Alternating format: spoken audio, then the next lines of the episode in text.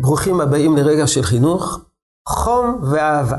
ילדים זקוקים לחום ואהבה, והורים אחראים מעניקים לילדים שלהם חום ואהבה. איפה זה כתוב בחז"ל? איפה זה כתוב בתורה שהורים צריכים להעניק לילדים שלהם חום ואהבה? תשובה, לא כל מה שנכון וחיוני בחינוך כתוב בתורה.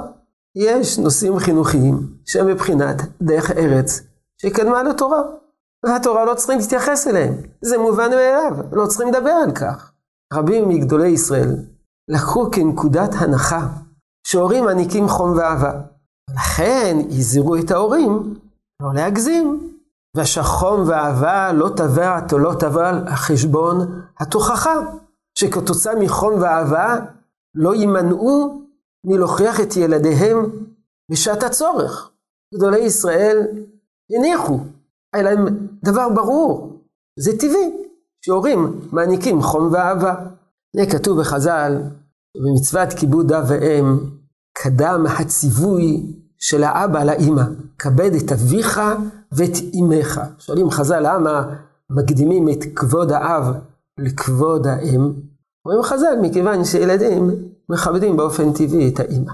למה הם מכבדים באופן טבעי את האימא? כי משדלתו בדברים, מפתה אותם, אוהבת אותם. האימא באופן טבעי מעניקה יותר חום ואהבה, ולכן הילדים יותר מכבדים את האימא.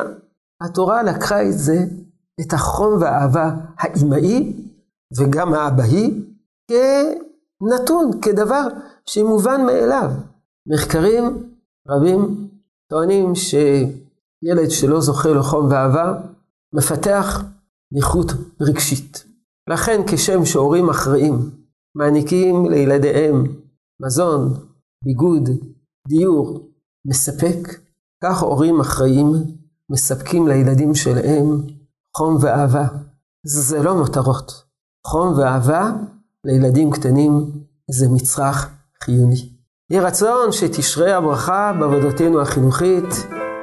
שלום, שלום.